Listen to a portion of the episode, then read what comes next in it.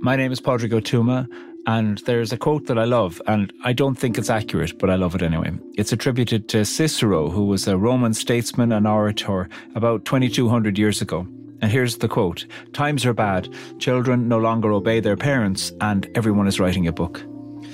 You could perhaps say that everybody has a podcast these days. But why I like it is because what it highlights is the fact that it can always feel in the moment that the distance between yourself and another generation is huge. But what this quote is indicating is that that sense of distance between one generation and another is as old as humanity.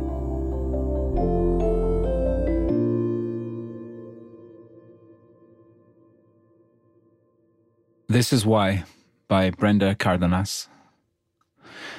At dusk, we pulled and shoved a patio table beneath cousin's bedroom window, then yawned a lot as we sat on the couch with her dad pretending to nod off to the evening news. I almost said, "It's been a long day," but realized that would be too much seventeen-year-old going on fifty for Uncle to believe. We snuck off to bed, where we changed into patched Levi's, Marijuana Pickers Local number thirteen t-shirts and earth shoes. I slid out the window first, almost toppling the table with my clumsy landing, cousin behind me already laughing, to the park for our weekly search, crossing fingers that someone had dropped their bag of weed or flicked their fat joint when the cops circled for the second time.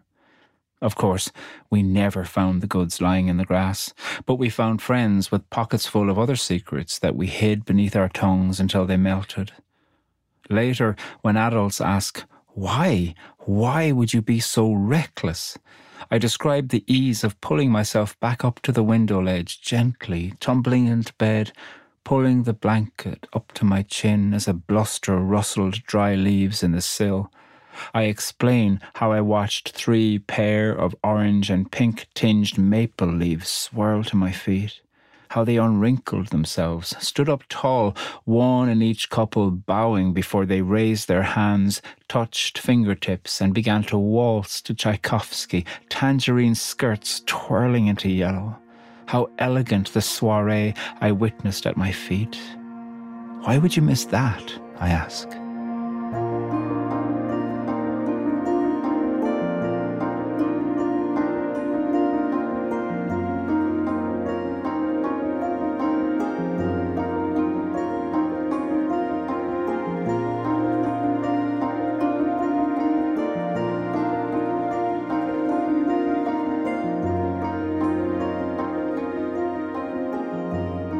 I love this poem for its um, mentioning of family, cousin, uncle, and then these other adults as well. You can get a real sense of the generations of people in a family together. There's that great line that I find to be a really important one when she's saying, you know, I almost said, "It's been a long day," you know, pretending to go to sleep so that they could sneak out later on, but realized that that'd be overacting. Too much seventeen-year-old going on fifty for Uncle to believe. I'll be fifty in a few years, so I feel a certain amount of sympathy for the fifty-year-olds in it, and also can feel the nostalgia of the seventeen-year-old in it. I also feel this sense of urgency and the sense of "you don't understand me" present in the seventeen-year-old in the poem. These two, these two cousins, of course, they sneak out, giggling already as they're leaving. They go to the park hoping to get a bag of weed or a fat joint somebody's pushed away if they saw the cops. But they meet friends with pockets full of other secrets that they hid beneath their tongues until they melted. And then they make their way back to the house high and go in, and there's a certain kind of luscious experience of coming back in. She slides back in so simply and so easily. I describe the ease of pulling myself back up to the window ledge, gently tumbling into bed, pulling the blanket up to my chin as a bluster rustled dry leaves. Now, I would question whether her re-entry back into the house was nearly as elegant as that. I imagine that that might have been her experience of her re-entry. It might have been much, much noisier.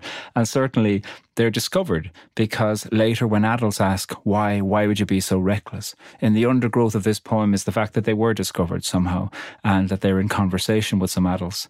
And there's just a, an extraordinary gap from seventeen to fifty of experience to experience, the thrill of risk, and then the absolute petrification of thinking these teenagers are risking something.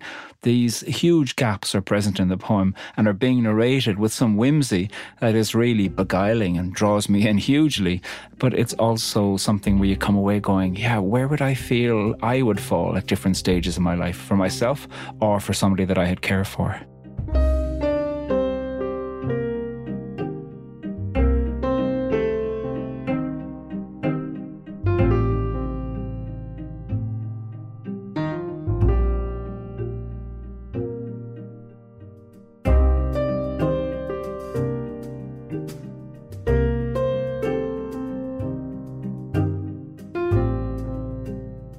There's serious exchange that's going on in this poem, you know, seventeen-year-old going on fifty, and then later on when the adults ask, why, why would you be so reckless? And then the response that comes in the final line, why would you miss that, I ask. There's something being bridged, and there's love in the question that's coming from the adults. Why, why would you be so reckless? And the why repeated twice, you can hear the bewilderment of adults who hopefully love their teenagers, these two cousins, and are trying to say, like, recklessness can be reckless. Like, you can enjoy it, but it can get totally out of hand. And I feel like there's a recognition from both of them that there was recklessness. But for one, the younger people, the recklessness is about going out and enjoying everything. And for the other, the recklessness is about leaving, like leaving safety, leaving comfort, leaving provision, and walking into danger. And so I don't think anybody is debating the recklessness of what they're doing. They are debating the value of the recklessness, and that's where the gap is lost. And you wonder, what's the poet thinking? Is the poet now closer to fifty and looking back and highlighting it? I, I do think the adults come across sympathetically, and at the same time the teenagers come across with something to say. And I think in a certain sense, this isn't a poem that's trying to solve the moral question about what she should have done, what she shouldn't have done. It is a poem that's describing, this is what it's like to grow up. A friend of mine was once playing with his daughter. She was just over one, and she turned away to get a toy and to play with the toy by herself. And his heart broke because he thought, she's going to leave me. And in an instant, his daughter was eighteen, was twenty-five, was thirty, and everything in him fell apart. And he suddenly realized, I'm raising somebody who's going to leave. And leaving for some is the exploration of life, but for the other, it's the changing, and filled with that kind of loving grief that can be so much part of moments of transition when you're a parent or when you're a carer or an uncle or an aunt or whoever with charge for some younger people. So you see in this way that one of the things that this poem is doing is looking at hinge points of change, and how hinge points of change are understood with different experiences depending as to what age you are and what your level of responsibility is and what risk you can see that might be engaged with through reckless behaviour.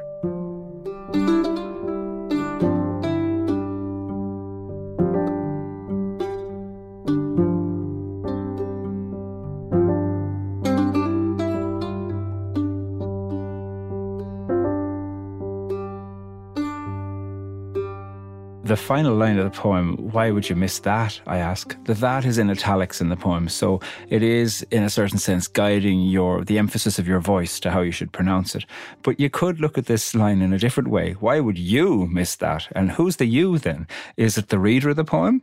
Is it the parents? Is this the poet speaking back to the parents going, didn't you get high? And why not? There's something possible here. You too could have seen the orange and pink tinged maple leaves swirl to the feet and unwrinkling themselves and bowing, these three pairs of leaves. The verbs that are associated with the leaves are extraordinary. Unwrinkled, bowing, raised, touched, waltzed, twirling.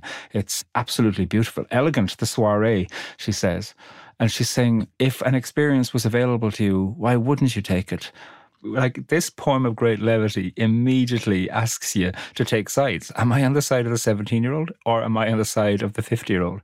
When we were recording this episode, one of the producers said to me, whose side are you on? And depending as to which one you answer, you're a narc. So even in the playful association of that, the projection into it, the poem is putting us into serious questions about how we understand the world, how we understand difference, the gaps between us, and quietly asking, are they bridgeable?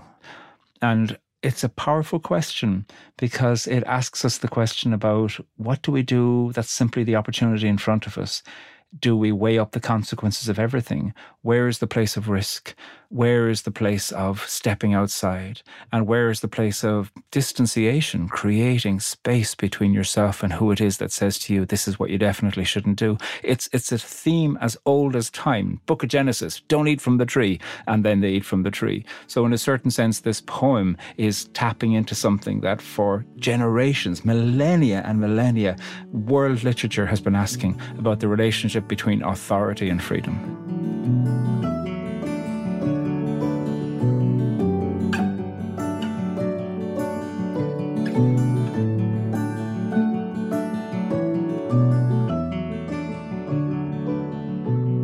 One of the temptations, I think, in writing poetry is to think that poetry has to have a message and that the message has to be tidied up in the end. And this is a poem that comes across with great levity, and it's lovely to read a poem like this that has levity. In the back of my mind, I think of all the people who would think, well, our experience in our family about that has got nothing to do with levity. It's got to do with devastation. And therefore, this is a clever and brave poem, because it's not trying to say, here's what everybody should do, here's the message, children. Brenda Cárdenas is not lecturing through the poem. It is not a poem of apology, and I think that's very brave for a piece of art to do that. And one of the things that makes me nervous is when there can be the imagination that art has to say, and here's the take-home message at the end. And this poem is saying, there isn't. It's just left with the question, why would you miss that?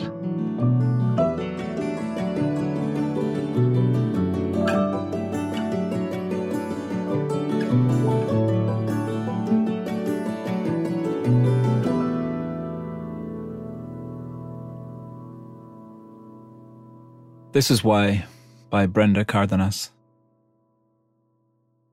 At dusk, we pulled and shoved a patio table beneath cousin's bedroom window, then yawned a lot as we sat on the couch with her dad pretending to nod off to the evening news. I almost said, it's been a long day, but realised that would be too much seventeen-year-old going on fifty for uncle to believe. We snuck off to bed, where we changed into patched Levi's, Marijuana Pickers Local Number thirteen t-shirts and earth shoes. I slid out the window first, almost toppling the table with my clumsy landing, cousin behind me already laughing. To the park for our weekly search, crossing fingers that someone had dropped their bag of weed or flicked their fat joint when the cops circled for the second time. Of course, we never found the goods lying in the grass. But we found friends with pockets full of other secrets that we hid beneath our tongues until they melted. Later, when adults ask, why, why would you be so reckless? I describe the ease of pulling myself back up to the window ledge, gently tumbling into bed, pulling the blanket up to my chin as a bluster rustled dry leaves in the sill. I explain how I watched three pair of orange and pink-tinged maple leaves swirl to my feet, how they unwrinkled themselves, stood up tall, one in each couple, bowing before they raised their hands, touched fingertips, and began to waltz to Tchaikovsky, tangerine skirts twirling into yellow. How elegant the soiree I witnessed at my feet. Why would you miss that? I ask.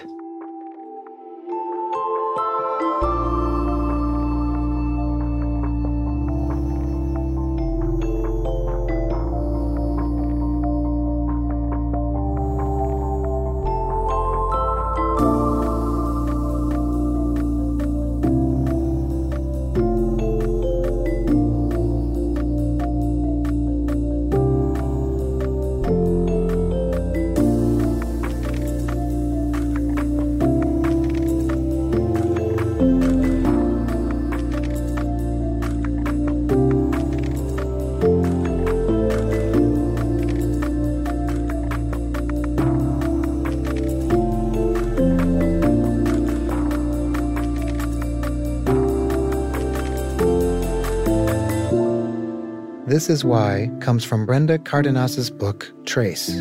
Thank you to Red Hen Press, who gave us permission to use Brenda's poem.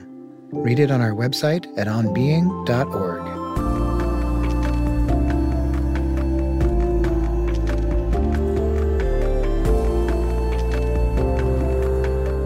Poetry Unbound is Gautam Srikishan, Eddie Gonzalez, Lillian Bo, Lucas Johnson, Amy Chatelain, Kayla Edwards, Anissa Hale, and me, Chris Hegel.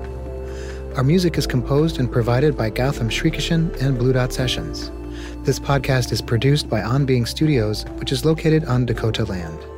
Open your world to poetry with us by subscribing to our Substack newsletter. You may also enjoy Pádraig's new book, Poetry Unbound, fifty Poems to Open Your World. For links and to find out more, visit poetry unbound dot org.